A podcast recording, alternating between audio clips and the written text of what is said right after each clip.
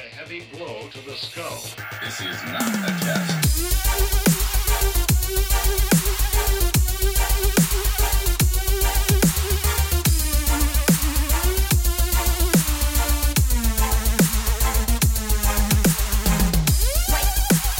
Hello, everybody, and welcome to the first podcast we recorded in like 3 weeks. Not my fault. Kind of my fault. I'm at least partly responsible. Yeah, largely my fault too.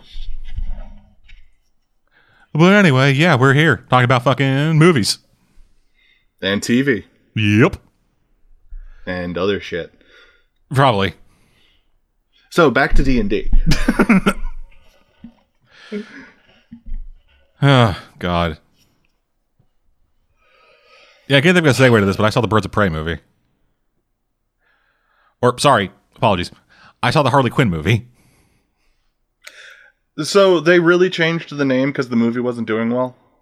Yeah, so the movie... all right, hi, I'm dead, this cave.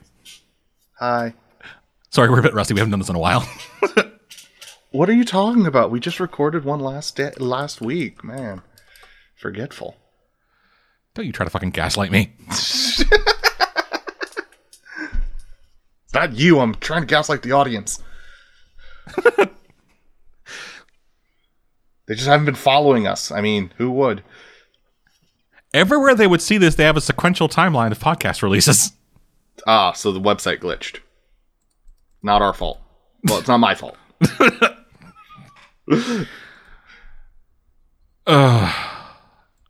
Anyway. Yeah, so The Birds of Prey and the Fantabulous Emancipation of One Harley Quinn. Yes, that was its title. Released in theaters last week. Opening weekend, it made $33 million domestic on an $84 million budget. This was about $10 million below predictions. Wow, their predictions were pretty damn high. Yeah, the studio thought they would be making $45 million opening weekend. And the movie ended up making, I believe, like just over $80 million worldwide. Which still isn't great. Because normally when figuring out how much a movie needs to make in order to break even, take the budget and double it. Mm-hmm. So it needed to make like 160, 170 million to break even. And it's looking like that's not going to happen. Because opening weekend, it made half of that. And then every weekend after that, it's going to drop. Yeah. So yeah, this movie's probably a bomb. Which will make Birdie happy. Yeah, he has been on Twitter talking to Cora and occasionally me about how much he fucking despises this movie without having seen it yet, just based on the marketing and how he hopes that it bombs. And based on everything, it probably will. I look forward to it coming out on Blu-ray and being named Live, Die, Repeat. But I'm Tish, bad joke. But anyway. I actually have... Oh, yeah, they changed the name of that movie on DVD. Yeah. In production is All You Need Is Kill, released as Edge of Tomorrow, released on home media as Live, Die, Repeat. Yeah. But anyway, so Harley Quinn, Birds of Prey, as his new title, which is a bit more apt. Because... everything in the marketing, everything in the story that had been released about it, everything that had been released about this movie was that it was a Harley Quinn movie where characters calling themselves the Birds of Prey appeared. Yeah, so this is more like... honestly, it's not even Harley Quinn and the Birds of Prey. It's Harley Quinn Adventures. Well, no, it's not Harley Quinn and the Birds of Prey. It's Harley Quinn, Birds of Prey. Like the Birds of Prey are just a story of Harley Quinn. Which, I guess. So, yeah, this is a sequel, quote-unquote, to Suicide Squad. Because they reference it multiple times. Taking the most successful character from Suicide Squad and giving her her own... oh, wait, we slapped the Birds of Prey on there for some reason. We need a back door for these more interesting characters. What do we do? I know, Harley. We'll be the first to have a primarily female superhero movie. Yeah. Take that, Marvel. You know that's exactly why they did this. 100%. Yeah, Marvel had their Endgame thing where they had all their like female characters lined up and go, hey, this could be a thing. Look forward to A-Force coming soon. And then DC was like, yeah, well, guess what? Buy the new Harley. Wish you were as edgy as we are. Buy the new Harley Quinn tassel jacket at Hot Topic. Oh. What the fuck was that? That was a cough, laugh, and belch all at once. Okay. Yeah. So, if you, for example, follow me on Twitter, you can find a link for that down in the description. You may see that I tweeted out after seeing the movie, hey, Birds of Prey was good. Really? That's good to hear. Mostly. Kind of. Good with an asterisk. You gotta love that. Yeah, that's something you never want to hear as a producer. Good with an asterisk. Yeah, like so I think I might have just gotten like caught up in like some of the hype around it because it was a lot of just like, hey people fucking love this movie. Like Movie Bob gave it like 9 out of 10. Which, oh no, that's a fucking stretch. Like okay, even when I was like straight up like, hey, this movie's a good movie, I was like, yo, whoever gave it a 9 is a fucking moron. But yeah, like kind of going into it, I made some like mental tweaks to myself in terms of my reception to this movie. All right. Because the things that I have very much not liked about Harley Quinn lately has been twofold. The Deadpoolification of her. Mm-hmm. And the continuing fucking push that Harley Quinn is a fucking like Batman level fighter. Yeah. Because that's kind of always been the thing with these fucking movies. Like they keep pushing this idea that Harley Quinn, the lunatic psychiatrist, has combat skills on the level of Katana and Deadshot. Yeah, one of my favorite things about Harley Quinn is she beats Batman by catching him off guard. Yeah, like she outsmarts him at points because she is a highly intelligent person. Yeah, like when she invades a police station or whatever in like the comics or something, she doesn't beat them with kung fu skills. She beats them with bombs and hyenas. She's not some fucking like secret black belt who is like, oh, an amazing fighter, but only like fucking ran around with the Joker because of whatever you want to say about abusive relationships there. And that's kind of been the thing that really bugged me about this, is just seeing the continued pump up of Harley Quinn to like, I am a fucking awesome fighter. And also I'm just Deadpool. Like, there's a shot that's in the trailer that is, like, basically straight up a Deadpool shot. And there's also plenty of her, like, mugging the camera and a lot of, like, fourth wall breaking narration over top of the entire first half of the movie. Because the first half of the movie introduces, I think, all of the Birds of Prey and does it out of order. Where it's like, a scene will be happening and then... And then based on where we left at Harley Quinn, she all of a sudden shows up in a way that doesn't make sense. Thus, rewind. Tell that part of the story. And just, like, introduce new characters and new plot threads throughout the entire story. Which that part was fine. It's just I am not a fan of Margot Robbie's Harley voice. It's like someone like halfway nailing like a Tara Strong or whoever it was in the Batman animated series. That name I can't remember. Oh, she was wonderful. Abso-fucking-lutely. That's literally where the character came from. Yeah, and she was one of my favorite characters to come out of it. Yeah, I'm going to look up her name because I want to give this actress credit.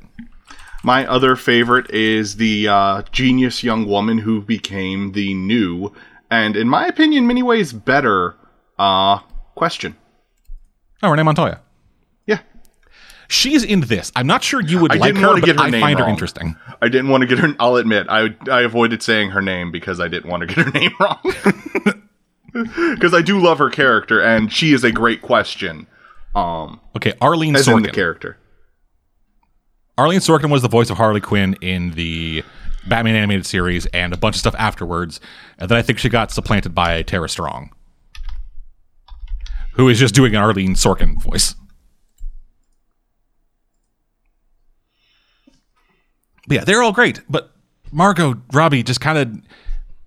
isn't getting it, and the writing super doesn't help. A joke the writing seems to lean on every once in a while is just having Harley, in her Harley voice, do like rapid speed read of like some armchair psychology. Okay. Which is like, hey, look, she's the doctor. She's a psychiatrist. Oh, which she... Now, she is a psychiatrist. Yes. She's a brilliant psychiatrist who put herself through, medical school at a young age very quickly.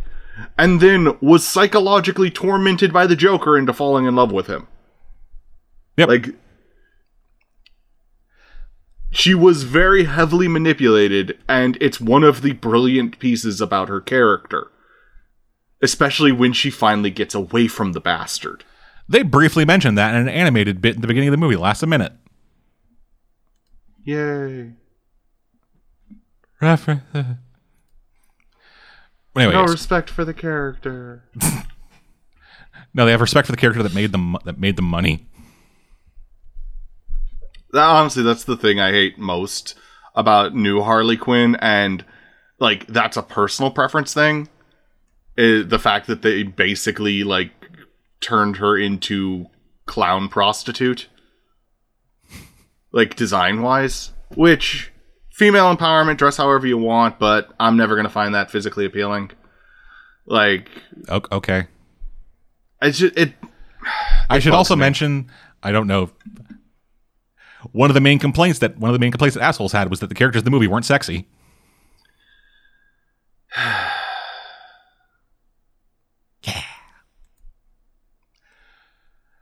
But anyway, yeah, so the movie, the big thing, Harley fucking breaks up with the Joker by stealing a gas truck and driving it into Ace Chemical. Causes a big fucking explosion that honestly kind of looks great. There's some bits in this movie that actually look really good. They have a lot of really interesting color to them. A lot of some actually pretty interesting in terms of dynamic fight stuff. The final big fight thing is the Birds of Prey and Harley Quinn versus dozens upon dozens of Black Mask mobs inside of a funhouse. Oh, that sounds awesome! And they managed to do something with it. There's a bit they show in the trailer they don't show the full context of, where Huntress is fighting a dude. She goes down like a massive slide. A guy comes down after her. She braces herself up and then drops down on him as he comes beneath her and just starts stabbing him in the chest. And the camera is also on the slide, kind of tracking this as it goes. Cool. Yeah, it looks really cool. Harley also, they've also implemented some of the Harley Quinn roller derby stuff from the comics. Oh, that's fun. Yeah, and so in the final fight, Harley is going there with a still very big but more sensible mallet as her main weapon, riding around on fucking roller skates, fighting dudes on rotating things with massive hands on springs, jumping on trampolines and smacking dudes in the head with the mallet. And they also use the canary cry as Harley essentially like used the canary cry as a boost to catch up to a car while on rollerblades. Okay, what's the canary cry? Because I haven't actually read most of Oh, okay. It took me. Oh my god. Yeah. I feel bad for that because I was like, oh, that canary cry while I was talking. Yeah, like. Yeah. I was literally about to say I haven't read most of Black Canary. Like, that's not the book, but now I know what the hell I was asking about. Thanks for being dumb, Aaron. Yeah, like I don't think I've seen, like, at least from what I remember reading, and I remember basically nothing. I don't remember people like ever using the canary cry as anything other than like an offensive weapon. Yeah, but it's like that was neat. Yeah, that's brilliant. And the main thing I kind of like switched around in my head for watching this movie and kind of giving it a bit more charity is thinking of the character that Margot Robbie is playing, not as Harley Quinn from the DC animated series and the comics, but I think of it thinking of her like Harley Quinn from Injustice. Because Harley Quinn from Injustice, I really like. I haven't played much of Injustice. I've played like 5 minutes of it in which I barely learned the controls, and I'm pretty sure I got my ass handed to me a lot. That's fine. You can read Injustice because there are comic books. Ah. And the comic books are honestly the best thing Injustice does. Because the comics are really good, as long as you aren't too big a fan of Wonder Woman. Okay. Ask Birdie. I'm a fan of Wonder Woman. Okay, talk to Birdie. It gets rough. Yeah, I am a Wonder Woman fan, so... As am I. But yeah, see, like Harley Quinn in the comics is also kind of Deadpool-y, but like not to the extent. Like she is... She doesn't ever like break the fourth wall or anything like that. She isn't like, well, I'm wacky zany. It's just like she will occasionally pull out a fake mustache. Okay, so that's fun. Yeah, like there's a point where in Injustice, in the first run of Injustice, years 1 through 5, where Harley like kind of takes Lobo's bike. And I heard about that. And they're riding along, and Lobo lands the bike, and it's like, why are you wearing a mustache? And she's like, why should you never have to justify a fake mustache? And he's like, damn right. But that was it's just fun.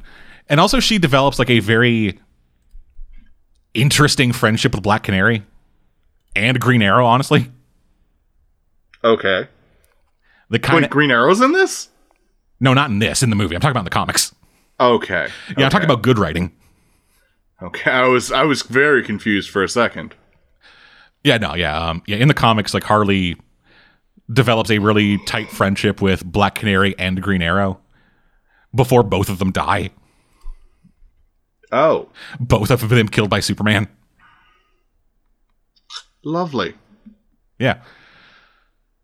It's fun. It was actually really well done. Yeah. Superman has his parents like sequestered away in the Fortress of Solitude, and then Green Arrow, and then Batman leads like a team there, and Green Arrow is one of the people on the team. So he fires an arrow at Superman, which then deflects off of him and hits Superman's dad. So Superman just fucking kills him. But him firing an arrow at Superman was actually a distraction, so that Superman wouldn't notice him fire an arrow out into the fucking tundra outside the Fortress of Solitude that held the magic pill that let everyone be able to fight Superman. Huh. And then later on, Black Canary, after giving birth to her and Ollie's baby, and then Harley showing up at the hospital with a muzzle for the baby in case the baby has the canary cry. Oh, that's sweet. Yeah, it's little and pink and it's adorable. We live in the weird world. Yeah, Black Canary's like, I'm not muzzling my baby. And Canary's like, well, canary cry. Panel of no dialogue. Give me the muzzle. We live in a weird, weird world. Yeah, and then Black Canary baited out Superman into revealing himself as a member of the Yellow Lantern Corps. and broadcast out to the world, revealing that Superman was not the benevolent leader everyone that he said he was to the world, that he actually just straight up is a tyrant. Then dies. They both go out like heroes. Injustice is a really good comic. I need to read Injustice 2 soon. All right, back to the movie. Yeah, I was going to let you finish. Yeah, so actually, speaking of Black Canary, the Black Canary in the movie is the boring version of her. Oh, yeah. Where it's the same origin story. She's just sad about it. Like, Black Canary's whole thing is that her mom was also the Black Canary. And then when she retired, her daughter took up the mantle. Mm-hmm. In this, the Black Canary, like, Dinah's mom was also the Black Canary. But then she got killed, and the cops did nothing to help, so she ended up working for Black Mask. Yay! Depression! Oh! Renee Montoya is the one who... Obviously, they needed to give her motivation to fight against Black Mask beyond the fact that he's evil. Yeah. Renee Montoya was building a case against Black Mask. Because she's a cop. Is she not the question in this? No, she is. This is before she came to question. Boo. She was a character for decades before she became the question. I know, but you've got all these other supers running around. It'd be a great time for her to it'd be great publicity for her as the question. They also haven't introduced the question into the DC Cinematic Universe yet. I know, and that's the greatest crime of all. Yeah, so with this version of Renee Montoya, they've aged her up a bit. And now she is, I mentioned this on Twitter, sporting real Danny Glover energy. Question 2020. Please. That sounds so stupid. Bitch, it's going to be more like question 2037. Oops, it's been canceled. Fuck you. Am I wrong? No, you're not. But the question is one of my favorite characters. The question's great, dude. Look who the fuck you're talking to. I've reread 52 so many times just for the question bits. Because so good. So good. For those who don't know, the question is a private investigator with no face. Who is, like, psychotically obsessed with serial conspiracies. Yes, everything is a conspiracy. There's not multiple conspiracy theories. Were invented to control your mind. Yes. There are 32 flavors of ice cream at Baskin-Robbins. And if you don't know what an aglet is, it means it's already got you. Yep. Read 52 or watch Justice League Unlimited. Both are great references for the question. I think Justice League Unlimited is a more humorous one. Yeah, but they still fucking go for it, dude. Yeah, they really do, and he's a great character. Yeah, the part where he was like fucking standing in the Justice League like main like secret back room, and then gets Superman to almost break just by talking at him. Mm-hmm. He's great. Jeffrey Combs, amazing fucking actor, perfect choice for the question. But anyway, Renee Montoya. Yeah, she is she's like an older member of the Force. Like this whole movie has this underlining thread of just women being marginalized and looked over by men, eventually kind of getting into their own or whatever. And the way that works with Renee is that she's a good cop who gets all of her work taken and the credit given to her male partners. Oh, lovely.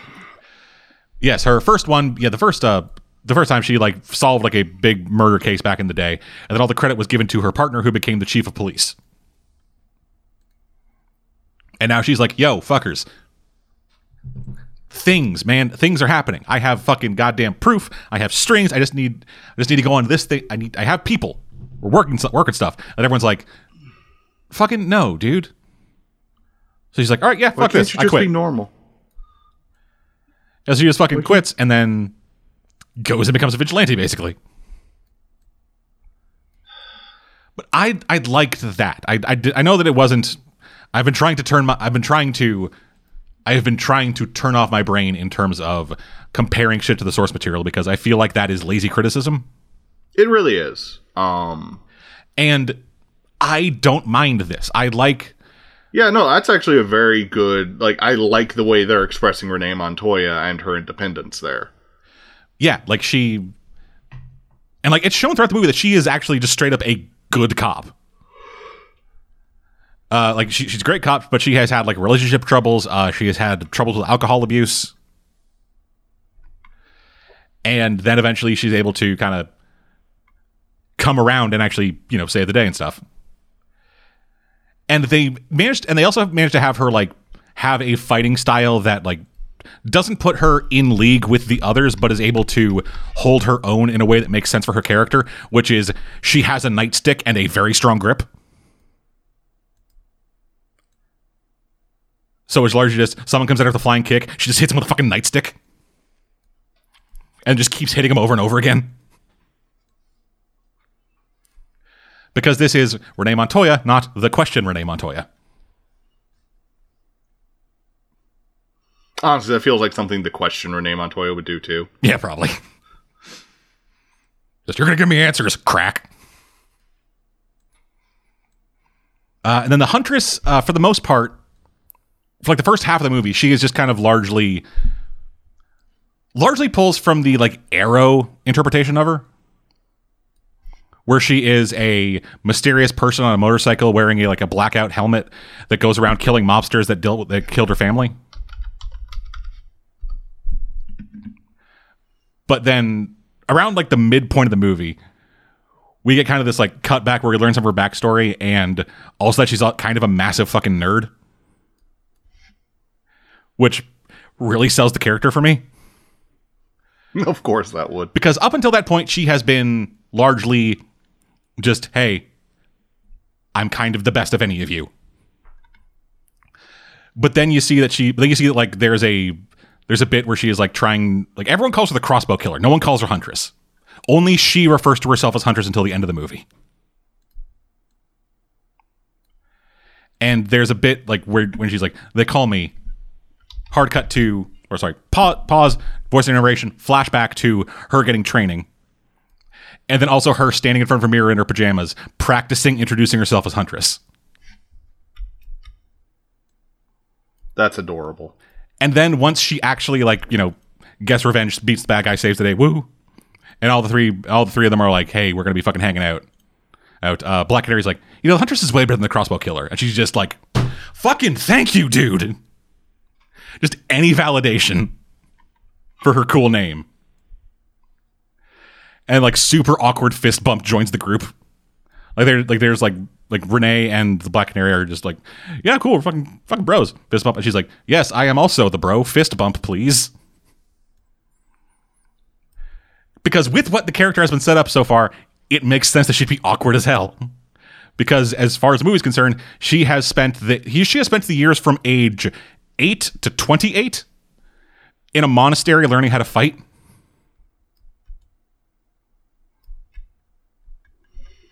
So she essentially has an 8-year-old's idea of what vengeance is, and then once that's done, doesn't know what to do with her life. So it's just like, yes, I will go along with this. Hello, I am here. Here's my fist bump. Hello, adventure. Oh. And Mary Elizabeth Winstead is fucking fantastic in the role. That actually sounds like the first time one of my friends played D&D. Like out of character, he was like, "Yes, let us go adventure," and then in character, it was the same exact thing. I was like, "Yes, you meet up with the party," and he was like, "Hello, fellow adventurers. Are we going on an adventure today?" Table of experienced role players. Immediately one of them said, "Ah, oh, great, we gotta take care of the mentally handicapped kid." I'm going on an adventure. It was great. I loved it. Yeah, like, the Birds of Prey themselves are all fine. Like, this version of Renee Montoya with the actress doing it, let me fucking look up her name. So I only remember four of the actresses in this fucking movie.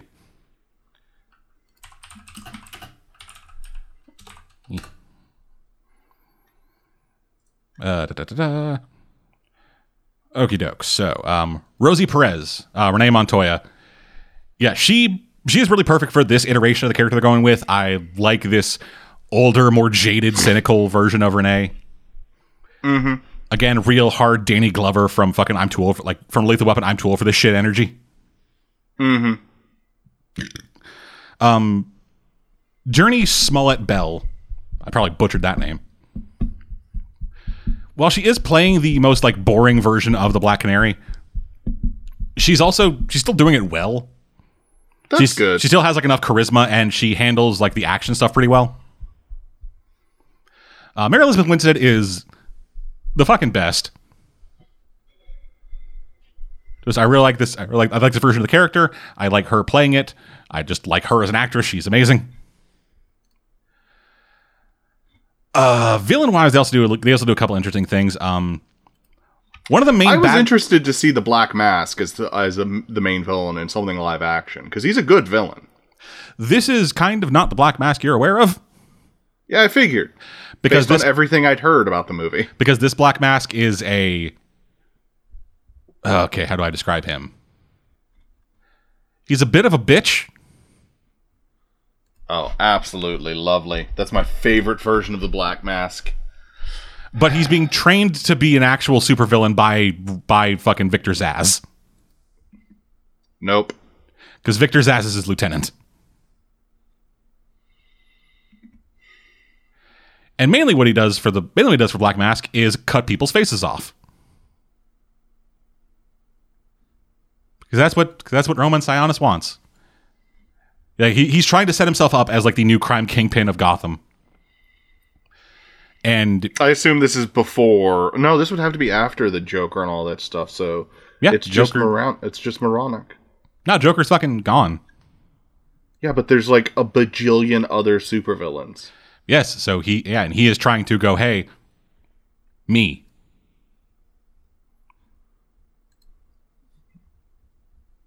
Is it really idiotic for a guy who wants to be a crime boss to want to be a crime boss? It is in Gotham City. Everyone in Gotham City is a retard. Yes, but you've also got a bunch of criminals who actively try and kill each other. Yes.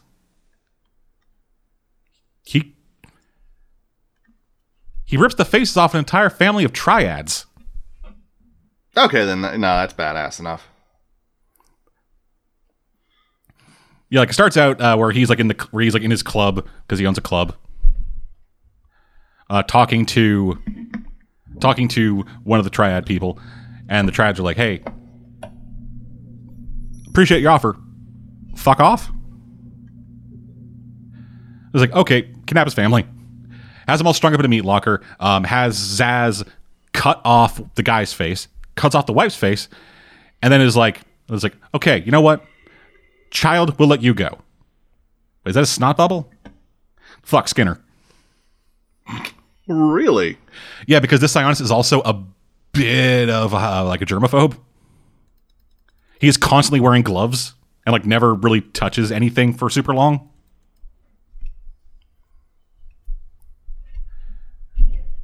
And he also doesn't put the mask on until like the end of the movie. Ah! But he does put the mask on. It looks fucking great. Wears it for about 30 minutes, then gets blown up by a grenade.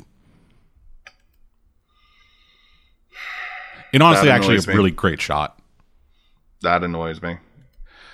But Zsasz, I actually really like in this. Zsasz is played by Chris Messina. Been in a bunch of stuff. If you saw the face, you know him. But yeah, like he's essentially been trying to like drive Black Mask into like being more and more like hardcore of a criminal. He still like has all the cuts all over his body and stuff. We don't see them until like near the end of the movie, but like at the beginning of the movie, we see that he has like a bunch of like a couple like cuts on like the side of his face. And then once we get to the end and he like has Harley Quinn captured, he opens up his shirt and you just see like dozens upon dozens of cuts. And he's like, "I got a special place for yours right here." Just talking about, you know, letting people go to the other side and like marking them on his flesh. Mm-hmm. Just doing Victor Zsasz shit. Yeah, Victor Zsasz is a great character. Yeah. He's also not bald, but has bleached white hair. Okay. Which, it's a look. And I'm not going to say no to them changing the way a character looks. Yeah. Like, I will say that all the Birds of Prey costumes, once they actually are the Birds of Prey, look fucking terrible. Oh, lovely. But it's their first fucking thing. They were not the main focus of this, so I assume that if they ever do a Birds of Prey movie, which I'm guessing they won't now, that they'll actually take time to design real costumes. And not just, hey, everyone's in the same shade of blue baggy clothing. That sounds like a superhero I've designed. Yeah. There's another character who, for some reason, they keep calling Cassandra Cain. Which is weird, because Cassandra Cain is not in this movie. I'm now confused. So, Cassandra Cain, for those who don't know, is one of the Batgirls. She is one of the more popular ones. She was the daughter of an assassin who essentially raised her as an experiment in raising someone without language. He taught her, never spoke to her, never showed her any affection, just fought her and taught her to read body language so well that she could essentially speak to people through body language. This Cassandra Cain is a foster child and pickpocket. That's it.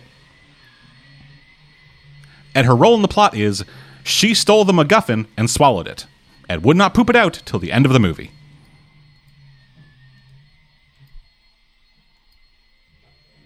There's something wrong with your movie when one of the major arcs we follow is, did the kid poop yet?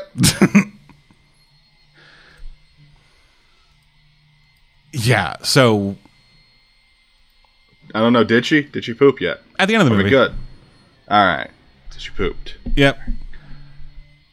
So one of the things I thought they would be doing is... It's like when we first meet Cassandra Cain by name, she's at the police station, and... She has like a cast with like a bunch of shit shoved into it from stuff she's stolen. And when Renee goes to talk to her, she kind of like coughs and rubs her throat a bit. And I was thinking that like, oh, what they're going for is that her abusive foster family like hit her throat so hard that she like can't talk for the whole fucking movie. And since she is, you know, fucking like street kid stealing shit, she's able to get a read on people well enough that she's kind of able to, like, whatever. That's what I was thinking. That went right at the fucking window a second later when she started talking. Mm-hmm. I was literally sitting here like, she immediately talks, doesn't she? Immediately. So for half a second, I was like, wait, maybe they're trying... Oh, no, never mind. Are they going to be interesting? No. Nope. So, from character faithfulness side of things, terrible. From just this iteration of the character... Also terrible, because she's not really a character. She's just she is the kid. She is there to have Harley Quinn grow a heart, and then is there to also drag Harley Quinn into the fucking path of everyone else. And her heart grew 3 sizes that day. Heart attack! Yep. And then it grew a size bigger when the child gave her favorite breakfast sandwich. Yes, this is a thing that happens. See, now I'm about to go eat. Yes. The movie starts with Harley. The movie starts with Harley ordering a breakfast sandwich and then losing it. And the movie ends with her getting into a car with the kid, and the kid hands her a breakfast sandwich. It opens and closes the fucking movie. They bookended the film with an egg sandwich. Now, are we talking like egg, bacon, cheese, or is it just straight egg? Egg, bacon, cheese. Okay. At least it's a good sandwich. Yeah, egg, bacon, cheese, and I think it's also like kind of like grilled cheese style bread. Oh, that's a good sandwich. Yeah. Apparently it's the best in the city. Not good enough to book into a movie, but a good sandwich. Yeah, you see what I mean by like Deadpoolification? Like that seems like something a Hackney Deadpool writer would do, where it's like yeah. We start the story with pancakes, end it with pancakes. What? What? Isn't that so quirky? Hey y'all, what about chimichangas? I don't even like that food. I just like the way the word sounds. And sorry if you're hearing the buzzing. Someone is vacuuming, and I can't exactly say stop it because they're vacuuming in not my room. Jesus. Donate to our Patreon so that Deadman doesn't have to live with people anymore. Actually, yes, please. Patreon.com/noprods. Link in the sidebar.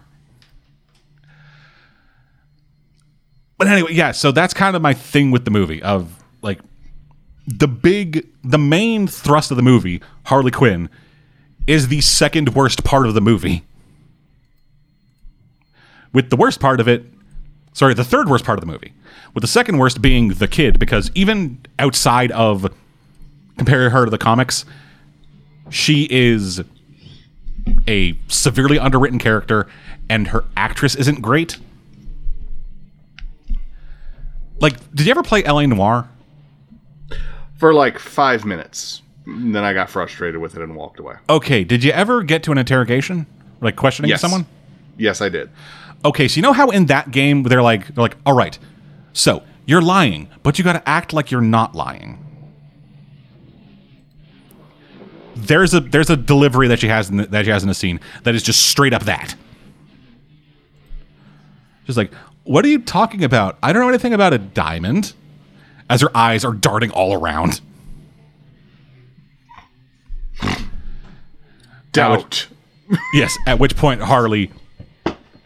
Well, actually, at this point, Harley hits the live button and then presents as evidence her psychiatry background. And then just reads through all of her terrible performance as saying, hey, you're lying.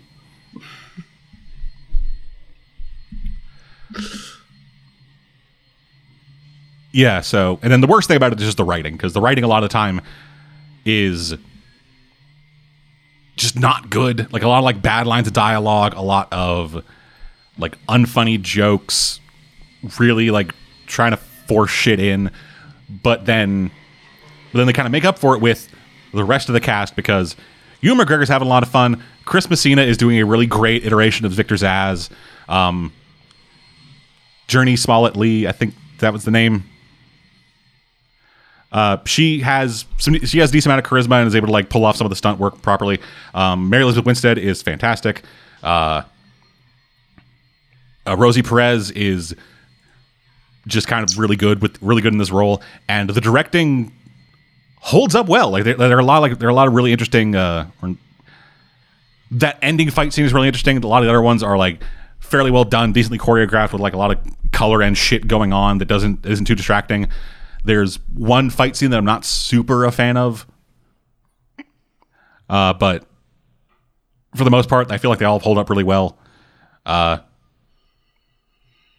Yeah, music side of things, that kind of does waver a bit. Because there is some of it that is a little bit too on the nose with the messaging. Some of it is just some fucking bangers. Other ones that are some real life fucking Gears of War Mad World Syndrome shit. Where I've never played Gears of War, so I don't know what that's like. So if you don't ever pay attention to video game marketing, I actively ignore Gears of War ads. This is all video game marketing. Really? Yes. So Gears of War started it. Because they were talking about, like, super metal action song? Fuck no. I'm talking Mad World by Gary Jules. I don't know what that song is. It is a very somber, very dour piano ballad. Okay. Yeah, the first Gears of War trailer that was released was scored to Mad World. And so it was this fucking big bombast action game that was scored like a fucking art house film. And hold up a second. Welcome back to Caveman's Education and Music.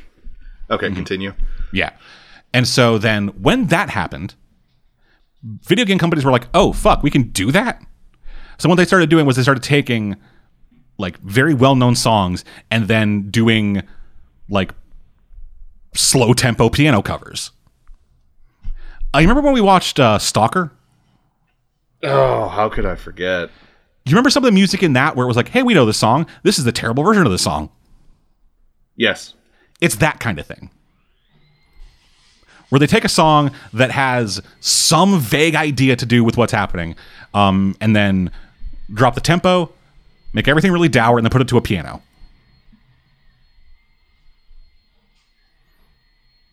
And they have, like, one or two songs in here that are like that. And so when I say, like, Gears of War fucking Mad World thing, Mad World is kind of what started that trend in video game marketing. And then from there, it kind of spread out to other stuff. Okay. It was a really good trailer for Gears of War. Fuck that trailer for Gears of War.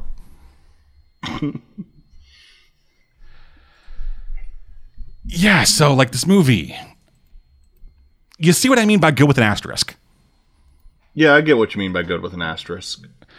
Yeah, like if I had have written a review for this, which I was planning on doing, but then didn't because at this point it's sitting like a 3 out of 5 for me. We're good at our gerbs. Yeah. Yeah, it's at like a 3 out of 5 for me where like it has potential, at least in the Birds of Prey themselves. But the movie doesn't super hold up. I still think this is one of the better DC movies. It's not hard. If I were to like rank the good DC movies, well, the good quote unquote DC movies, it would go Shazam by a fucking country mile. Yeah, that was a great DC movie. Then Harley Quinn and Wonder Woman kind of on the same parallel. And then Aquaman. Aquaman was fun. Exactly, but it isn't a good movie. Like, I didn't expect it to be like as fun as it was. Wow, yeah. DC, your bar is low. Yeah. Like, your bar is low. They have not, nor will I think they ever again make a movie as good as Shazam. And Shazam, like, Shazam is a really good movie. It's not a fucking groundbreaking movie. It shouldn't be that hard to make a movie as good as Shazam. I hope the sequel's at least half as good. Probably won't be. I mean, with the sequel, they're introducing Black Adam and Kondak, and then also getting into, like, the seventh child. It's still DC. Yeah, but hopefully it's the same fucking director. Has he said anything inflammatory, racist, or highly sexist? Not that I'm aware of. Then we might get the same director. Before this, he was involved in kind of a shady contest with the movie studio that produced his last movie. Okay. But it was Warner Brothers that did it. Oh. So well, there you go. Yeah. Anyway, we don't have a very high opinion of certain movie studios. Nope. I should also mention the director of this. So Cathy Yan. Cathy Yan's the director. This is her second movie. Her first movie came out in 2018. It was called Dead Pigs, where she served as writer and director. I assume it's about dead cops? No, it's about a pig farmer. Oh. Yes. A bumbling pig farmer, a feisty salon owner, a sensitive busboy, an ambitious expat architect, and a disenchanted rich girl converge and collide as thousands of dead pigs float down the river towards a rapidly modernizing Shanghai, China, based on true events. I've heard about this movie. I think my father-in-law watched it. Huh. He watches a lot of weird crap, and then he's like, yeah, it's really good. And I'm like, maybe I'll watch it. And then because I'm me, I never watch it. But yeah, so the director Cathy Yan, Chinese-born American. She made that movie, which she wrote and directed, and then directed this one, kind of falling into the multi-film franchise curse of, hey, you made one good indie movie. Okay, here's a multi-million-dollar film. You have to make your money back, or you'll never work in this fucking town again. Better fucking not screw this up. Yeah. Especially true because she's a woman. God, the world is depressing sometimes. Yes, it is. Like the first time it happened with a woman, she made fucking Wonder Woman, which broke fucking records. Mm-hmm. So she's doing fucking great. I think Cathy Yan still had the one shot. Which is a shame. She is a solid director. Like that was one of the best things about this movie was just the directing and the visual style of it all. That worked really well, and I would like to see what she does. I would like to see her do similar kinds of things like this. I would like to see her attempt some kind of other action-ish adjacent property. Maybe The Birds of Prey. Maybe that will get released as a fucking a DC Universe television series that will last 13 episodes, but cancel after the first one. Because they went over budget, because they had to do a fucking superhero show on a shoestring budget. Didn't stop Titans. Oh, fuck. Why wasn't that canceled? Because the world is dumb, and I'm sad. But anyway, yeah, Harley Quinn, Birds of Prey, whatever the fuck it's called. It's all right. It's passable. Whatever like lower tier term I can say that still falls under the umbrella of it was good. It was enjoyment. Yeah. I look forward to June or July, whatever the month it was rolling around, when me, Birdie, and Nico will all be in one room so we can watch this movie and scream at it together. Anyway, the end of the fucking world. No, that's not me just reading things off my wish list. This is a TV show.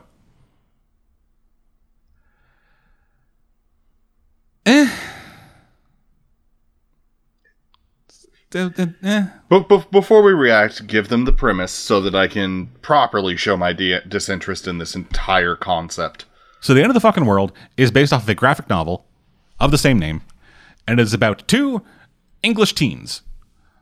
One of them named James, the other one named Alyssa. Alyssa, yes. Alyssa is a disaffected teen youth girl whose mom is in her second marriage to a man who can charitably be called controlling and could uncharitably be called emotionally abusive and maybe a pedophile. I don't know. I'm probably never going to find out. What? You mean you're not going back for this rest of the series? Probably not. Dead man. It's almost like you realize how stupid this is. The concept is dumb. James, on the other hand, is another disaffected youth, but this time he's disaffected because he thinks he's a psychopath. I think I'm a loon now. He spends his time murdering animals and keeping track. He regularly has fantasies about just killing people. He wants to violently assault his dad. He has very... Is his dad a dick? He's the cartoon of what you imagine a dad is. Oh, so... Well, hey, Ben, let's go play ball.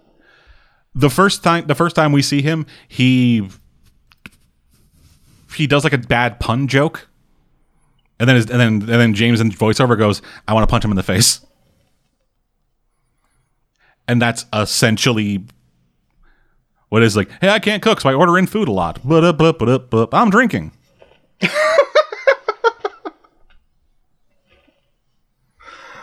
I'm laughing at your delivery, not the joke. Yeah, I know. And not like alcoholic drinking, just like dad at the end of the day drinking. Mm-hmm. Where he sits down and nurses a beer for like 3 hours. I wish I could do that. Yeah, so the two of them get together. Alyssa is like, hey, this guy seems neat. And James is like, hey, I could kill her. And they start dating. Hopefully you could hear my air quotes. Hopefully you can hear my disaffected scowl. I thought it was just your resting face. Than the teens. Anyway, yeah. So the two of them decide, like, hey, fuck it, let's go on the road. Alyssa in like a hopeless romantic, hey, let's fucking get out of here and do whatever we want. And James like, I'm going to kill her. I got 4 episodes in, and then gave up. Now, I do not think the premise is as apparently moronic as Cave does. I hate teenagers, so, like, anything that shows teenagers acting like oh, the world's ending because I'm a teenager and everything's horrible, kind of immediately earns my ire. I don't think that's what this was about. That's what it looked like by all the ads. Like, all of the ads on Netflix are like, yeah, the world sucks. I guess I could murder her. Yeah, the world sucks, but he's mildly attractive. And that's all I got. Like, every okay, fair ad. Enough. Yeah, it was less kind of like, the world sucks, so I might as well do this thing. It was more, the world sucks, period. I'm going to do this thing. Not much of a save, but just, you know, clarification. But yeah, like, the show gets needlessly dark at times. Especially a show about one teen that wants to murder another teen gets needlessly dark. Do tell. Yeah, so I believe over the course of the series, he murders one person.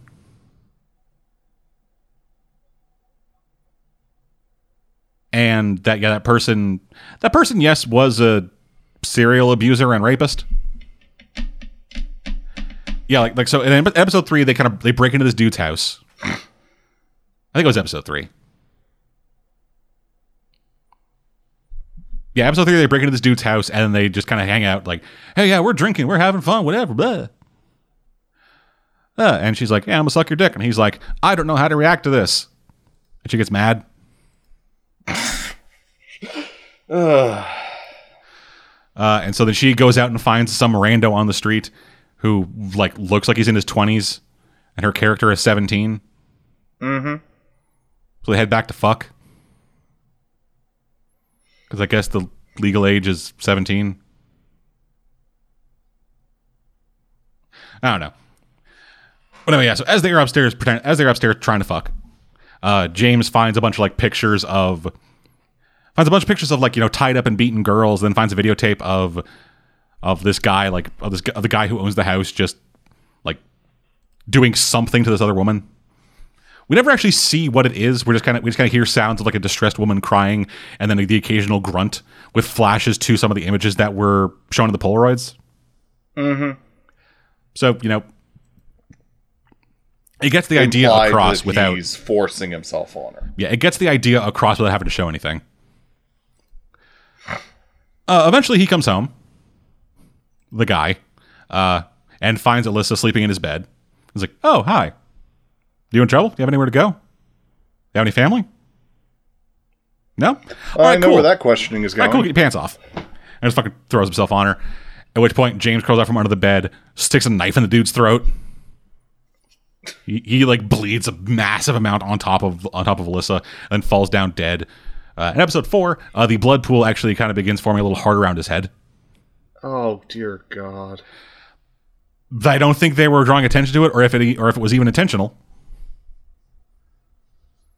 I'm still gonna have that reaction because that's the reaction it deserves. But yes, James stabs the guy and then vomits because, hey, spoilers, he's not a psychopath. Hey, spoilers, he is just not the kind that can comfortably kill humans. Yet. Yep. The show is a very binary idea of what psychopaths are. He tortures and kills animals and catalogs it. He's a psychopath. He needs help. Yeah. He won't get it. I think in the second season he goes to prison and breaks out. I've read about the second season. I haven't watched any of it. I'm not going to be watching the first season. But anyway. Yeah, the main thing that pushed me away from this was the humor, because a lot of the humor is that British awkward humor. I'm just, hey, we're going to have someone be in a situation where they do not look comfortable, or where they will just kind of pause for a bit too long. And I do not find that shit funny. Any of that staring at the camera waiting for you to laugh bit? Not staring at the camera waiting to laugh, but a lot of staring at the camera. Because some of the conversations that they have is filmed where the camera is in the POV of the other person.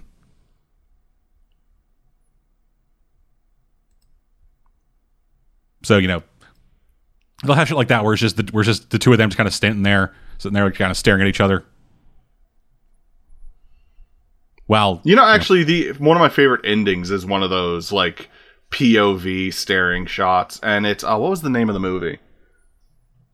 It was, like, a big romance movie that, like, it was one of the ones that popularized the hold a boombox over your head and, like, just live for tomorrow, and, like, the end is, well, I ruined your life and have no idea what I'm doing.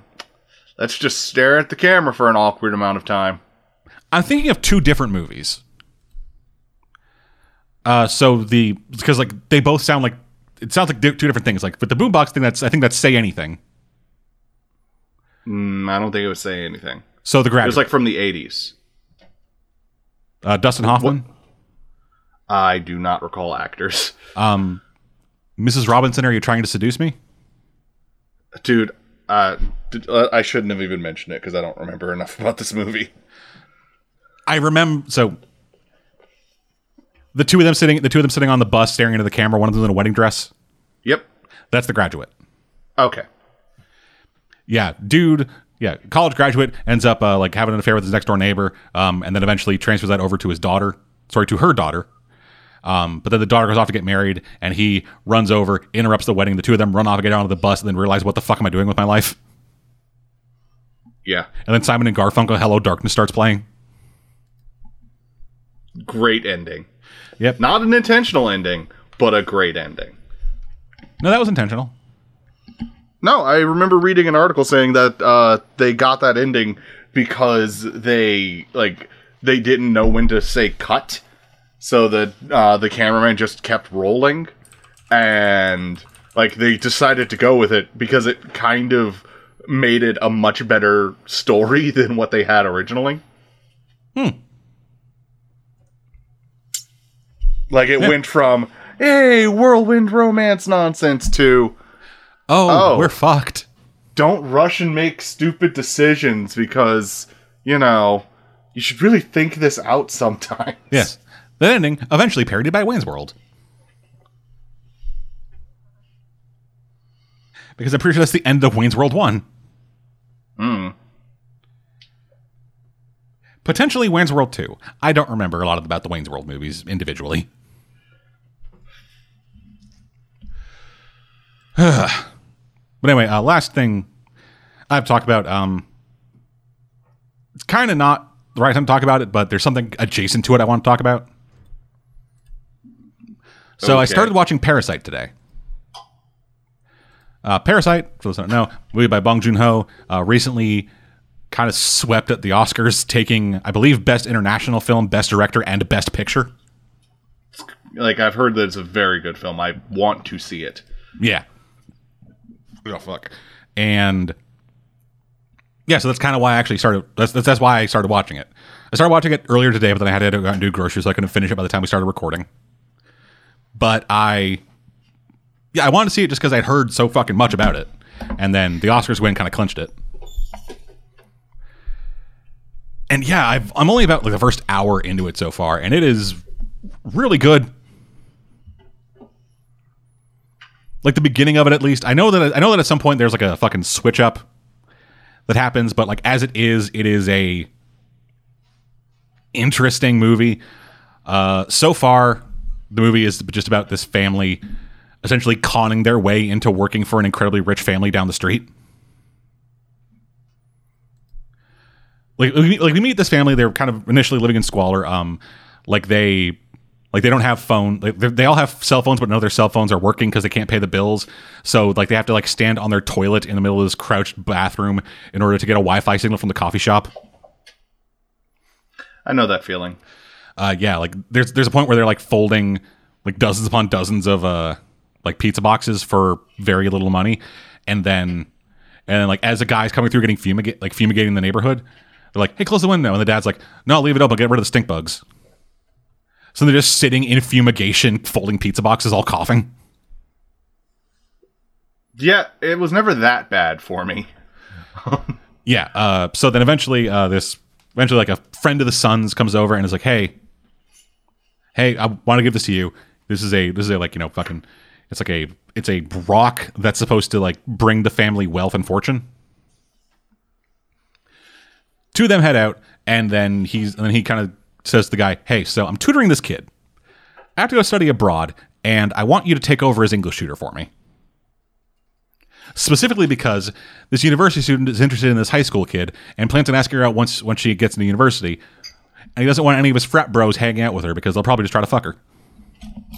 Well, that's marginally better that he's waiting until she's, you know, actually of age. Yeah, and also when he's not her teacher. Yeah. Because that is a different ethical dilemma. Yeah, like, good for him? Yeah, so this kid gets his sister to forge some graduation documents because his sister's a whiz with Photoshop. Gets in, gets the job. It's depressing that that's an actual thing. Yeah, gets in, gets the job because like on top of like the dude actually is smart about it. Like, he's our English teacher and he actually can speak English relatively well because according to this guy, like in dialogue earlier, because of his military service, he ended up taking like the university entrance exam like 4 times. Mm-hmm. And is like really great at actually teaching English to people. So gets in, gets the job. For those of you who aren't aware, this is a foreign film. Yes, it is set in South Korea. So when he says teaching English, he means teaching the language English. Yes. Yeah, this is a South Korean movie. You keep saying teaching English, my brain goes back to, well, I'm an English teacher. Yeah. And then it's like, no, not that kind of English teacher. Yes. I figured the name director Bong Joon-ho would have given it away. Yes, but I'm sitting here having to recorrect myself every time. So I figured there might be one person who's listening. Fair enough. Who's just like, well, I could have taken that job. Why did you need a degree? Fair enough. But yeah, so the youngest son of that family is also like sketching and doodling a lot, and his mom keeps like putting ideas and meaning behind it where there isn't. So as he's leaving, he's like, "Hey, I know this girl. Ah, fuck. Like, she's my cousin's classmate. Oh, fuck, what's her name? When she was in the States, she went by Jessica. Fuck, what's her Korean name? I don't know. But anyway, she's like a really great art teacher. Teaching style's a bit weird, but you want me to introduce you?" And then essentially that just gets this like path going of each subsequent family member saying, "Hey, you need this position filled in your household. I happen to know a guy," until the entire family is working in that house. Yeah, the son's the English tutor, the daughter's the art tutor, the dad's the driver, and the mom's the housekeeper. All through like this incredibly elaborate scam where the son is like, you know, a English degree holding fucking dude. The girl went to like art school and studied art therapy and art psychology. The dad is like a veteran grade like driver who's been driving cars for like fucking decades. The mom is from a members exclusive like household service. Wow, that's professional level conning right there. Yeah, and here's the thing. Like normally with a movie like this, you'd assume that like these people would be portrayed as the bad guys. No, it's the family they're working for. No, neither. No, there's no bad guys. Not yet. Like the Khan family did lie about everything to get involved family. In this. Like in order to get the driver fired. Are their names the Khans? Or no. Okay, because I was about to say that is some hackneyed writing naming your con artists the Khans. No. The family is the Kim family. Okay. Yeah. They fucking con their way in there, and like they do some kind of reprehensible shit. Like the daughter leaves a pair of panties in the driver's car, in order to make it seem like the driver is just fucking people in the car. You know, very unprofessional. Yeah. With the housekeeper, she's like deathly allergic to peaches, so they will like, you know, dust her with peach fuzz every once in a while, and then say, "Yeah, she has active tuberculosis." Wow. Yeah, eventually I'm impressed. Yeah, like they're kind of planting the seed in the housewife on this thing. And it's like, yo, she has fucking active tuberculosis. They come home. The daughter had just kind of dusted her with the stuff. She starts having like a fucking anaphylactic attack, just like coughing horribly. Dad, the father as the driver, kind of gets ahead, gets the finds the tissue in the garbage bin, pours some bright red hot sauce on it to make it look like blood. Oh God, and then that's just vile. Yeah, and then holds it up. And they also kind of do the and like the people, like the rich family involved with this, instead of trying to like ruin these people's lives, they also try to go out of their way to find an excuse to get rid of them. So it's not like, hey, this guy's a sexual predator or whatever. They're just kind of like, hey, he isn't good at his job or whatever. And with the housekeeper, they get her to quit. So that she, like, I guess she's still able to go out there and do her own jobs and stuff. Like the rich family is kind of naive and dumb, but they're not evil. They're just evil. Rich. Okay. I'm confused as to where the parasite part comes in, because it sounds like these people are actually working. They are, but they also got the job by lying and are now just kind of suckling off the fucking, like, a parasite that's attached to an organism doesn't necessarily mean that the parasite does bad things to the organism. That's true. But yeah, like I said, I only got about the first hour in, so I still have an hour and a half left. And from what I hear, things go. You'll have to inform me. I will try to watch this, but I don't know like when I'll make the time. Yes. So the thing I want to mention adjacent to this is when Parasite won Best Picture, a man baby got super pissy and made a YouTube about it. Okay. Yes, he titled the video essentially "Oscars Get Woke."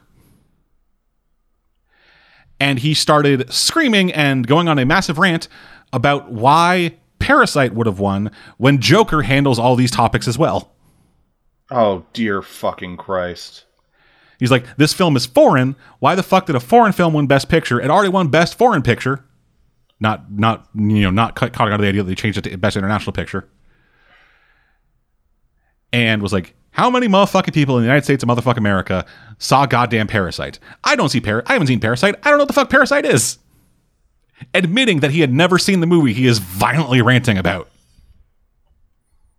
Because he wants to defend his favorite Joker. Yeah, you see, we live in a society. I don't know, man. That whole thing, I have not seen the video, but I've seen the clip from the video.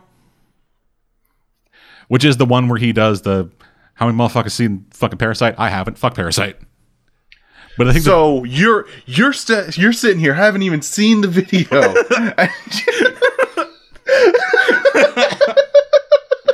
I had to do it. I had to do it. It was just like there with glowing letters for me to do. I couldn't resist. Yep.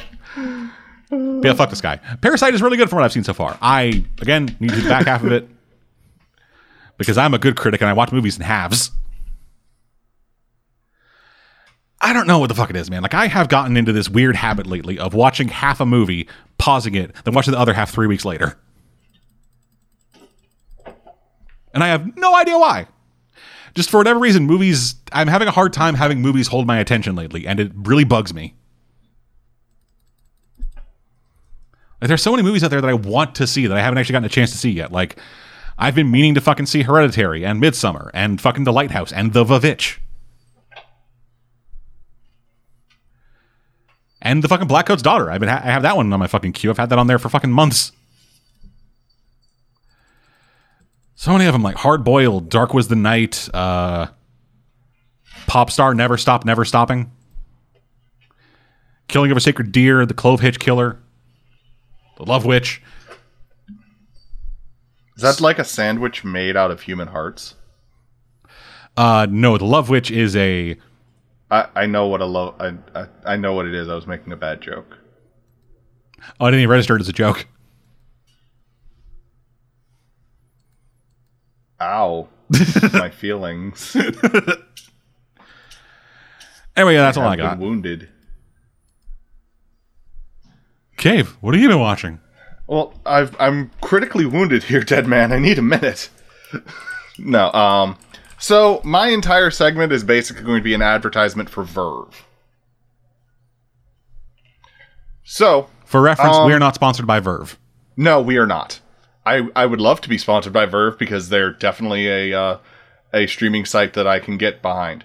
But I will be quoting prices because for those of you who are curious, it is $10 to get Verve Premium, which gets you access to all of Verve, which includes Crunchyroll Premium. But it is not worth it just for Crunchyroll. Yeah, because I'm pretty sure $10 just is the price for Crunchyroll. No, Crunchyroll is $7.99. Oh, so you only have to spend $2 more mm-hmm. to get access. That's why it's so well worth it. Yeah, spend $2 more to get access to how many other channels? Well, Verve is divided into, I think, like 6 channels, which is Boomerang, which has a fair bit of old Boomerang shit. Nickelodeon, which has a very limited amount of Nickelodeon shit. Like Verve, like Prime, like their like more popular stuff. And a few others that I can't remember off the top of my head. Oh, and Crunchyroll. Yeah. So I have the list here. All right. Yeah, so it is Boomerang, television shows and shorts from the extensive animation library of Warner Brothers, Cartoon Hangover, web original cartoons from Federator Studios, Crunchyroll, High Dive, which going off this is the streaming service for Sentai Filmworks. Yeah. I have a few things on my queue from there. Yeah, there is Mondo Media, which is just a bunch of cartoons aimed at like young adults. I think this is where Dick Figures came from, and Happy Tree Friends.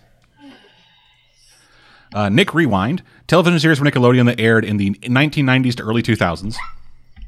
Yeah, and there's like 6 on there that are actually worth watching. So then Rooster Teeth. It's Rooster Teeth. Oh yeah, Rooster Teeth's on there. Yep, and then Verve Select, which is a curated selection of movies and shows for premium subscribers. Yeah, and I will also say this about Verve. It has the 2nd worst video player of all of the streaming services. It skips around, drops out, requires far too much like data speed for my liking. It is only better than Prime Video, which for some reason won't actually let us start an episode in the middle of a season right now, and I'm getting very frustrated with it. Yay! Amazon, they're worth $1 trillion. And they can't get their video player to work. Why would they? They're worth $1 trillion. Yeah, true. However, I'm going to start with the show that actually, like, was like it was advertised to me so much that I looked up Verve, saw that it was a monthly subscription, and said, "Nah, I'm good." For like the first like few times, and that is Harmon Quest. Do you like a non-specific D&D analog? Probably because you play D&D. Do you like voice actors who you like from other shit playing strange characters? You'll probably like Harmon Quest. It's a like nonsensical D&D game where like pretty much all of the characters actually fall more into the term caricature. You know what I mean? Mm-hmm. And like it's Dan Harmon. You look up the names of the people in it because I can never remember the names of people. Jeff Harmon, Dan Harmon, Aaron McGathy, Spencer Crittenden, and Jeff B. Davis. The last one, so those are the 4 regulars. There's a bunch of other fucking people who've been in on guest stars. They get a guest star every episode, and the guest star dies almost every episode. But yeah, as far as I've watched. Yeah, so Aaron McGathy and Spencer Crittenden are both like podcasters. Jeff B. Davis was a regular on Whose Line. Mm-hmm. Yeah, and then some of the guest stars they've had, Paul F. Tompkins, Chelsea Peretti, Ron Funches, like I recognize some of the voices from like characters. Yeah, on shows that I've watched, so that's why I thought they were voice actors. They're just actors. Oh, well then. Yeah, yeah. Like I said, Paul F. Tompkins, Chelsea Peretti, Ron Funches, Aubrey Plaza, John Hodgman, Tom Middleditch, Kumail Nanjiani, Nathan Fillion, Jillian Jacobs, Paul Scheer, wait, Patton Oswalt. Nathan Fillion is in an episode? I haven't gotten that far. Yes, he plays Tedder Spice. Yeah, it is an absolute like blast to watch. Because I always prefer watching D&D campaigns that are actually partially animated, mm-hmm. so that you can see some of the action as it happens. Like, it's one of the reasons why I can never really get into Critical Role. Blasphemy, yada yada, whatever. Hey, don't say things like that. If you do, someone might interact with our content. I know. Please direct all your mean email at Caveman to the comment section on this SoundCloud post. Please, I'm not sharing my email. We need the engagement. I will read every single angry post about me not enjoying Critical Role. I will read. I promise. I might even respond to some of them. But I'll only read them once Dad has told me there's some negative comments. Because that's not it's effort otherwise. So I don't I'm not checking this shit daily. I won't have a choice because of my compulsion. Yeah, we got him under a geass. Anyway, so Harmon Quest is an absolute blast. I've been trying to figure out how, like what each character's like build is because I'm an obsessive D&D nerd, and I think they're running 3.5. Probably, I'm not 100% sure. Like either 3.5 or Pathfinder. It's not Pathfinder. Like, I'm pretty sure it's not Pathfinder. I say, but I'm not 100% certain. Actually, let me fucking check the Wikipedia page. But like, I think they specifically say in one episode, "Can I say that I play D&D?" Yes, but you can't say what we're playing right here, right now, because they don't have permission from Wizards of the Coast. We are playing non-specific role-playing game. We're playing GURPS. And like. It's a whole complicated thing. Like they're constantly making jokes about like the development of characters. At one point, Harmon's character like kisses a dude and is like, "I might be gay. I don't know. I'm still exploring that part." Just like, oh, you. As I'm sitting there, like it is nonsense, and I am enjoying it. And I did not think I'd actually enjoy it when I first like saw the ads, because that's not why I subscribed to Verve. I subscribed to Verve because I was like, Disney Plus didn't work out. This has a bunch of Courage the Cowardly Dog and Looney Tunes, which is what I'm going to get into now, because I had not seen the new Looney Tunes yet, which was it's after the new Looney Tunes show that was the new Looney Tunes show for a while. And it's just like going back to the original formula of, yeah, show of the day. Something weird happens. We've got some characters happening. And Bugs fucks up some bad guys' days. That's really the story arc of the new Looney Tunes. And I love it. Okay, and for reference, they are playing Pathfinder on Harmon Quest. Oh, okay. It sounded like 3.5, but Pathfinder is just 3.5, but different. Yeah, it's just a slightly updated 3.5. Pathfinder version 2 available now. My wife gave the best description of this version of Bugs Bunny that I've ever heard. He is a chaos deity come to Earth. And yeah, a little bit more so than any other version of Bugs Bunny, I think. Specifically, like, because I can see, like, a god of chaos. Like, I came down to try and live a slightly mundane life because you mortals are curious to me. So is this the new Looney Tunes or the Looney Tunes show? The new Looney Tunes. I believe it's the... I'm 98%. Let me just... I'm double checking. Yeah. So yeah, it started in 2015. It's still running. It ended in January this year. Oh, well, at least we still got a lot to go. Yep, 5 seasons. Oh yeah, Daffy Duck does show up. Seasons. Good. My wife's waiting for Daffy Duck. I think he's one of her favorites. But yeah, I've been enjoying that. I've been getting to enjoy the old classic Looney Tunes, which they've divided by character, which I'm not 100% opposed to. I'm just like a little like confused by deciding to do that, because I'm used to watching them as like clumps of varieties of characters. There is exactly one character I don't like in the new Looney Tunes, however. Okay. I don't like how obese they made Porky Pig. Because it feels like a jab at how fat the world's getting. Oh, they made him a beefy boy. They made him a really beefy boy. Just a big old absolute unit. Like, he makes me feel skinny. And I'm a beefy boy. Let's see how he makes me feel.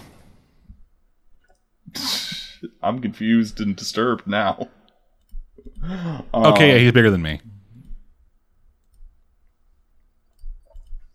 But like that's the only real issue I have with it is how big they made Porky Pig. It seems like they're kind of going back to like the older days, because like older Porky Pig was also like way fatter than like modern Porky Pig up till this guy. I didn't know that. But this is just a mass overcorrection.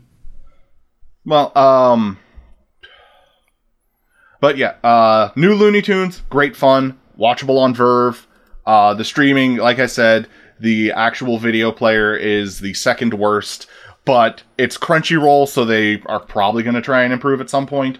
It's fucking Crunchyroll. When this Porky Pig does the "That's all, folks," does he lose breath halfway through?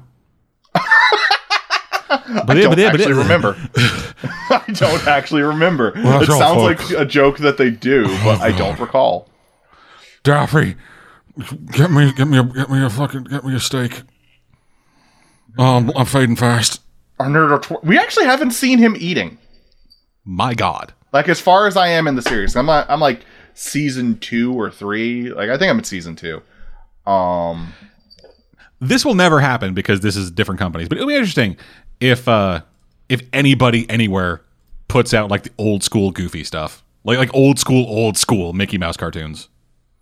I think they're on Disney Plus. I'm wondering about that because there's one because like old school Goofy is like, it has like jokes about the milkman fucking Goofy's wife and Goofy trying to kill himself. Okay, that one definitely wasn't on there. Yeah, like there's a point where like Goofy, like old school Goofy cartoons, it was a world of Goofies and Goofy was just one of them.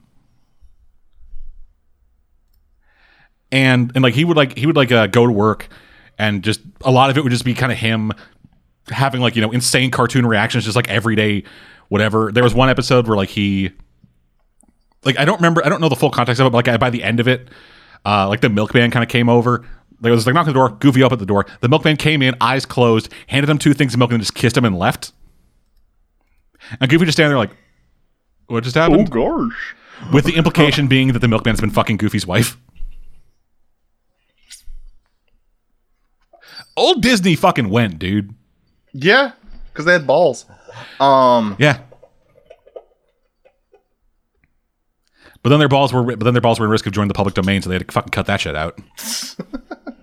So, the next thing that I want to talk about that's on Verve, classic Tom and Jerry.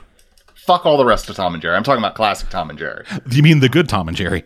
Yeah, and I have been enjoying the fuck out of that shit. That has been some good pie right there. Tom and Jerry that sets some fucking standards for slapstick. Like, I'm one of those people that really enjoys silent cartoons. Like, if there is no talking in a cartoon, I am a happy camper.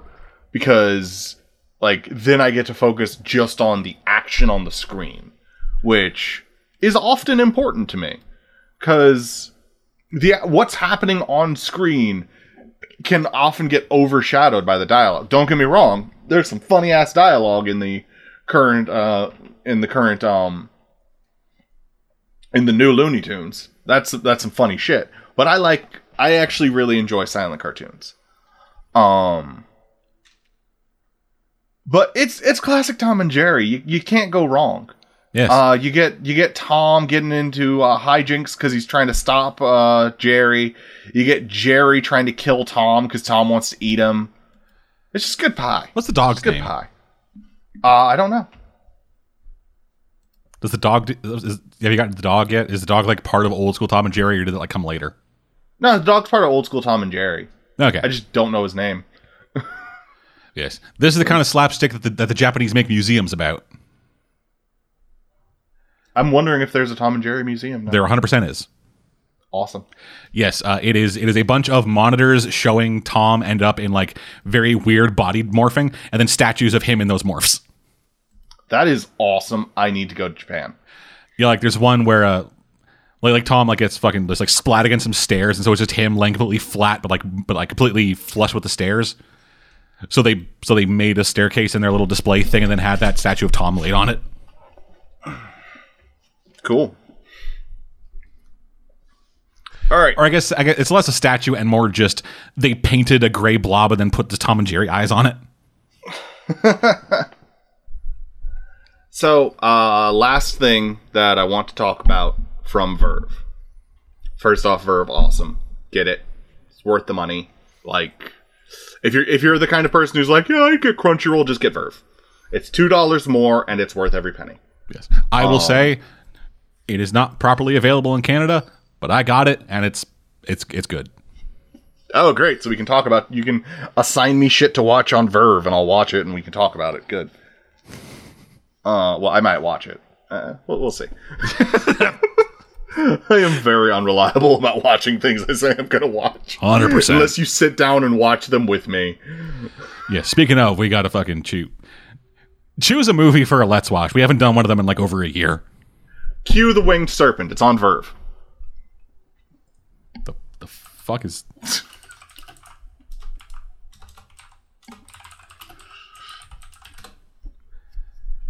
I have never heard of this. Good. I've seen the poster before. That doesn't surprise me, actually. Michael Moriarty, I know that name. So the last thing I want to talk about on Verve. Oh yeah, this fucker. As a streaming service is they've got so much Scooby-Doo. Like, yeah, it's Boomerang. They have a dumb amount of Scooby-Doo. Like, a stupid amount of Scooby-Doo. Like, they have every Scooby-Doo show and movie. It's ridiculous. Does they got Mystery Incorporated? Yes, they have Mystery Incorporated. I mean, it's back on Netflix, but they've got Mystery Incorporated. Wait, it is? Oh. Yeah, it is. My wife's been making me watch it. What do you mean making you? I mean, I get tired of Scooby-Doo sometimes. You fucking heathen. I say it's me. I also get tired of Scooby-Doo often. Like, fuck, dude. You can only see the same background so many times. But yeah, they've got a fuck ton of Scooby-Doo available. So if you're a Scooby fan, like I am most of the time, Scooby-Doo. Stupid amounts of it. It's very much enjoyable. Like, my TV has become a dedicated streaming platform, even though I want to play video games on it, and I am okay with it. Okay, so it's only on American Netflix. Oh, well. It's on Verve. Yep, but searching Scooby-Doo on Canadian Netflix, you get Scooby-Doo 2 Monsters Unleashed, Teen Titans Go, the Goosebumps movie, Space Jam. Wait, you guys have Teen Titans Go on Netflix? Yep. It's only on Hulu in America. Also, a horrifying creation called The Garfield Show. Yeah, we got that. And Spy Kids 4D. The fourth Spy Kids movie with no returning characters. Sorry, no returning actors. I'm assuming these new actors are playing the same characters. I don't think so, actually. Let me check. Oh God! I just saw the poster. Ugh.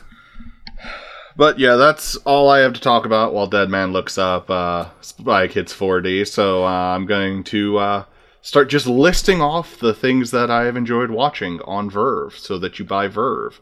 It's $10. Get it, and they might actually improve their fucking streaming service. A, they probably won't. B, let's maybe not give free marketing. More than we already have. Fine. Okay, so yeah, they are playing new kids playing new characters. Carmen and Junie are here in secondary roles. Danny Trejo is still getting a paycheck. He's in that? Yeah, he's Machete. Oh, yeah. And they also replaced Carla Gugino. I always pronounce that name wrong, and I'm sorry. Because I actually love that actress. Yeah, so they replaced her and... Fuck. Other guy's name. Desperado. Fucking... I don't know. Anthony something. Antonio Banderas. And they replaced Carla Gugino and Antonio Banderas with Jessica Alba and Joel McHale. That is a nightmarish combination.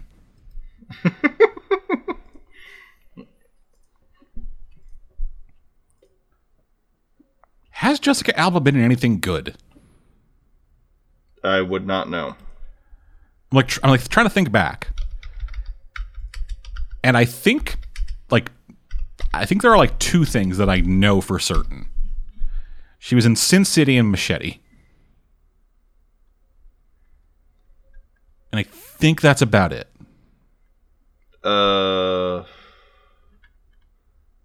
Let's see.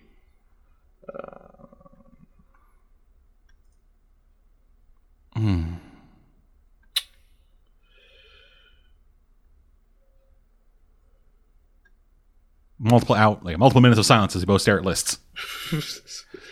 Hey, I said I was finished. I don't know anything about Dark Angel. I don't know anything about Dark Angel either. Actually, I might. Let me double check that. It's the one where she's like a fucking genetically engineered person. It was okay. It wasn't that great. I remember one episode where she was implanted with this weird, or like her main love interest was implanted with like a virus or something that made him allergic to her, so they couldn't kiss or fuck. So they tried. Yeah, that sounds like a 90s plot. So they tried to get around this by fucking through a sheet, or like using some kind of body condom thing. Dear God, stop fucking for a few days. I think it was between seasons. It's so dumb. So months or years. That's so dumb. Yes. But anyway. We're watching then. News-wise, we have stuff. So first up, Neopets. What? Neopets. I repeat, what? Yeah, so Neopets... A, still exist, and B, are getting a television series. What? Yes. I know I sound like just a broken fucking record, but this sounds like absolute nonsense to me. Yes, according to the official Neopets Twitter account. There's an... Okay. Neopets TV show, it's happening. Read more about our collaboration with Beach House Pictures and what we have planned for this new project. Which then leads over to a Kidscreen article. So Beach House Pictures. The fuck is them? If you search Beach House Pictures, they give you pictures of beach houses. I don't know why I'm surprised. I'm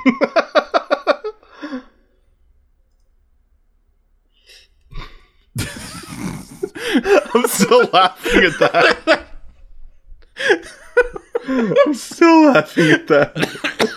If you search beach house pictures, they give you pictures of beach houses. Oh wow, yeah, that was something special. Just a little bit of a dirt moment, huh, Dad? A little bit. But I didn't think about it because like in my head, I was doing with the like the intonation of beach house pictures, not beach house pictures. Yeah, I know what you were doing. It's still funny as hell. But yeah, so... Okay, so yeah, they are Korean-based. Sorry, Singapore-based. And they are Thai, and they are owned by a Canadian company called Blue Ant Studios.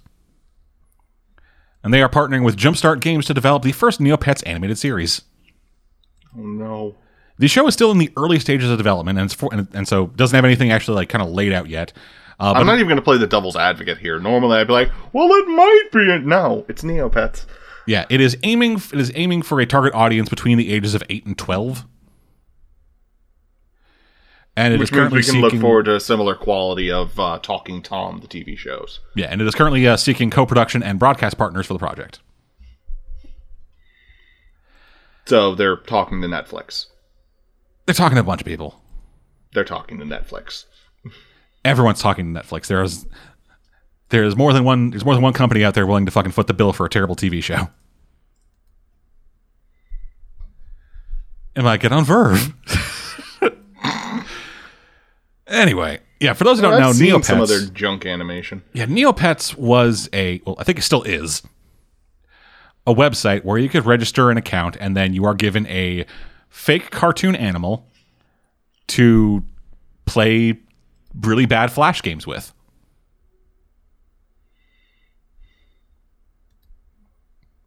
I think in like grade 3 I wrote a short story about a Neopet. I was too old for Neopets when it came out. And I'm not saddened by that at all. Yeah, no, when Neopets came out, I think... when Neopets was like really a thing, it was like early 2000s, so I would have been like 10, 11, 12. Which is the age they were shooting for.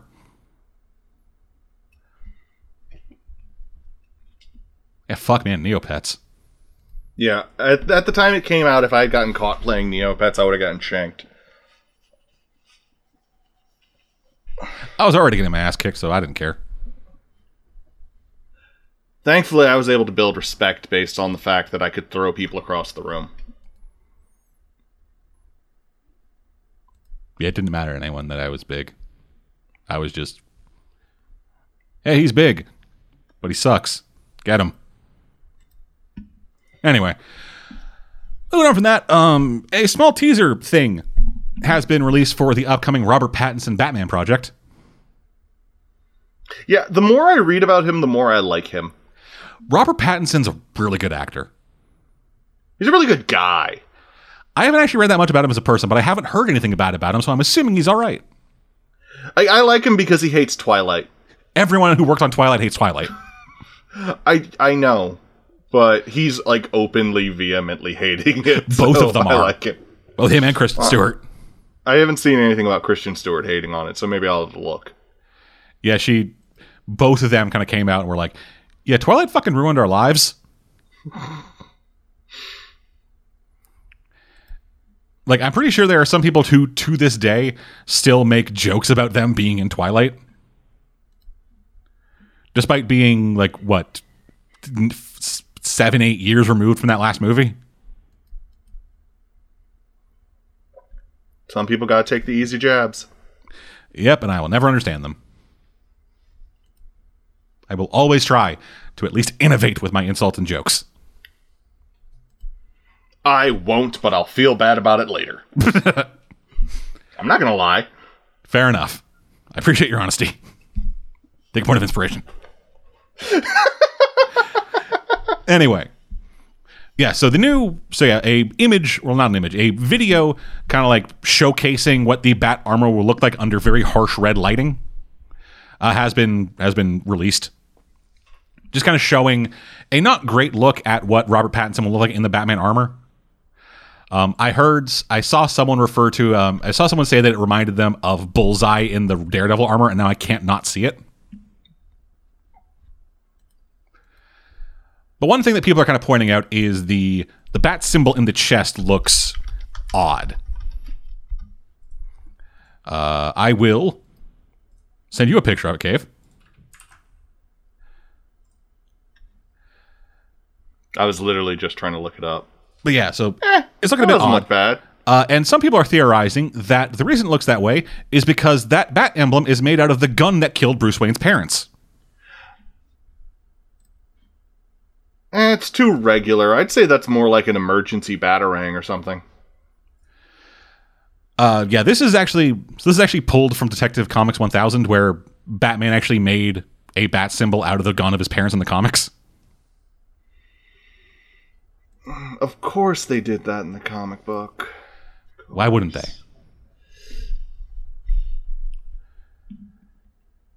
But yeah, I am interested in this new project. I think you could make a decent Batman. Yeah, and it's being directed by Matt Reeves, who is a director I really like. For your reference, Caveman. He directed Cloverfield, directed the remake of Let Me In, did Dawn of the Planet of the Apes and War of the Planet of the Apes. Ooh, okay. Respectable catalog there. Yes. He also co-created Felicity with J.J. Abrams.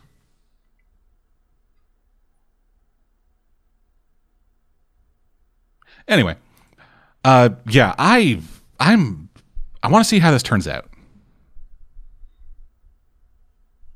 This might be neat. Then again, it's a DC movie, so it might be trash. But I guess we'll see how things turn out when we actually have information about the movie. I'm crossing my fingers for another Shazam. It will not be tonally, but quality-wise, I get where you're coming from. So moving on from there, Netflix and Mattel Television, because Mattel Television is a thing, have now released the full voice cast for the Kevin Smith-helmed Master of the Universe Revelations anime series. Mm. The cast is fucking nuts. Okay, let's hear it. Skeletor, played by Mark Hamill. Damn! All right, I'll watch it. Kevin Conroy, a.k.a. Batman, as Merman. What? Lena Headey, from Game of Thrones and the Dredd movie, as Evelyn. Okay. Sarah Michelle Gellar, Buffy, as Teela. Yeah, I'm gonna watch this shit. Then also has Chris Wood. Then the actual voice, the rest of the voice cast. Chris Wood, who played Superboy on Supergirl, he's He-Man. Liam Cunningham, who is the Onion Knight in Game of Thrones, playing Man at Arms. Stephen Root from Office Space. Honestly, that's perfect. Yeah. So I'm not going to go through every character, but I'm going to go through like each actor. Stephen Root, Diedrich Bader, Griffin Newman, Tiffany Smith, Henry Rollins, Alan Oppenheimer, who was the original fucking voice of Skeletor. Who's he voicing? Moss Man. So I guess, like, just giving a nod to the actor, because I can't imagine that Moss Man is going to be a pivotal character for the series. Probably not.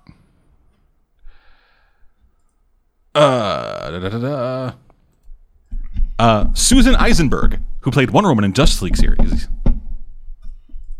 She's in there as Queen Marie. She's in there as Sorceress. Alicia Silverstone from Clueless and Batman and Robin. Justin Long from Galaxy Quest. I wonder if it's going to tie into the... I can't imagine it will. I can imagine it will. Like, that show has gotten so far away from everything related to the Masters of the Universe. Like, maybe, but this seems like a different thing. I'd like if they gave it at least a nod. But yeah, so... She-Ra. I've been trying to remember the name of the goddamn show this entire time. Justin Long, Jason Mewes, Phil Lamar, Tony Todd, Cree Summers, Kevin Michael Richardson, and then Harley Quinn Smith, Kevin Smith's daughter. This show's gonna be fucking ridiculous. Yeah, no kidding. Like, that is a fucking cast. Yeah, no kidding. Like, that's the only response I have. Yeah. So this series does not have a release date yet. We'll be keeping an eye on it from now on, because this seems fucking cool. Hopefully it doesn't get too Kevin Smith. Well, Kevin Smith is at the helm. Yeah, but there are also other people there. Yeah, but Kevin Smith is at the helm. Yeah, so anywho. Fuck, I'm dying. Does it for news on the new releases for this week. Week of February 14th. Valentine's Day. We got the Sonic the Hedgehog movie. I'm sorry, that's so dumb. The fact that it's a Sonic the Hedgehog movie, or the way I said it? The fact that that was released for Valentine's Day. Yeah. Yeah. Oh, it's so hey, guys, looking for date ideas for your girl? Take her to see Sonic the Hedgehog.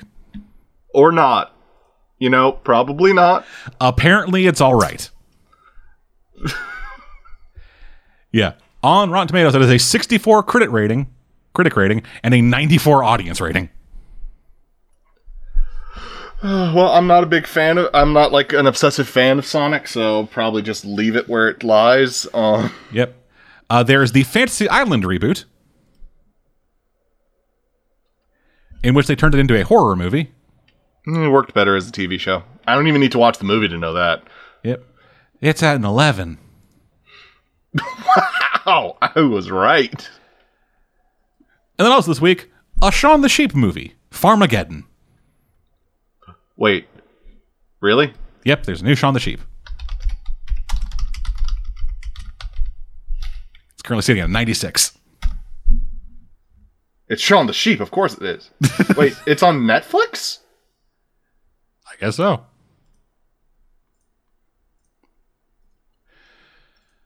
Alrighty then, from there... Okay, well, I know what I'm watching tonight. From there, next week, the week of the 21st, there are two movies coming out. There is The Call of the Wild, featuring Harrison Ford and a computer-rendered dog. Man, that's as wild as you can get. I saw one trailer for this, and I do not believe they used a single real dog in it.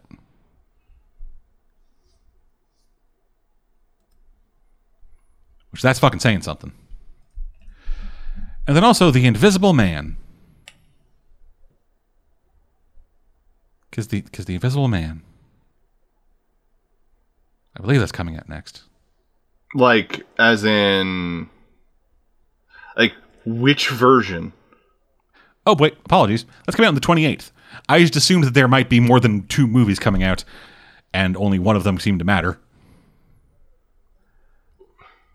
Because the other one I have not heard of, despite the fact that it appears to be doing fucking gangbusters. Critically, at least. It's called Premature. Which Invisible Man, though? Like, there's so many different versions. The classic Universal horror monster. Okay, so it's part of the Universal revival that they're trying to do. It's part of the already dead Dooku, I think. The Dark Universe cinematic universe.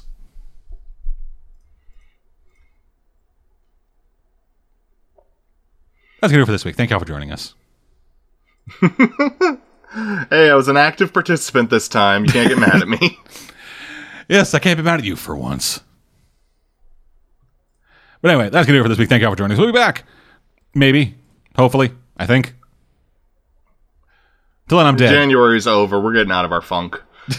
Yes. The doldrums have passed. Now we are into the midrums. Anyway, yeah. I'm dead. And I'm Cave. We'll see you guys next time. Goodbye. Have a wonderful time.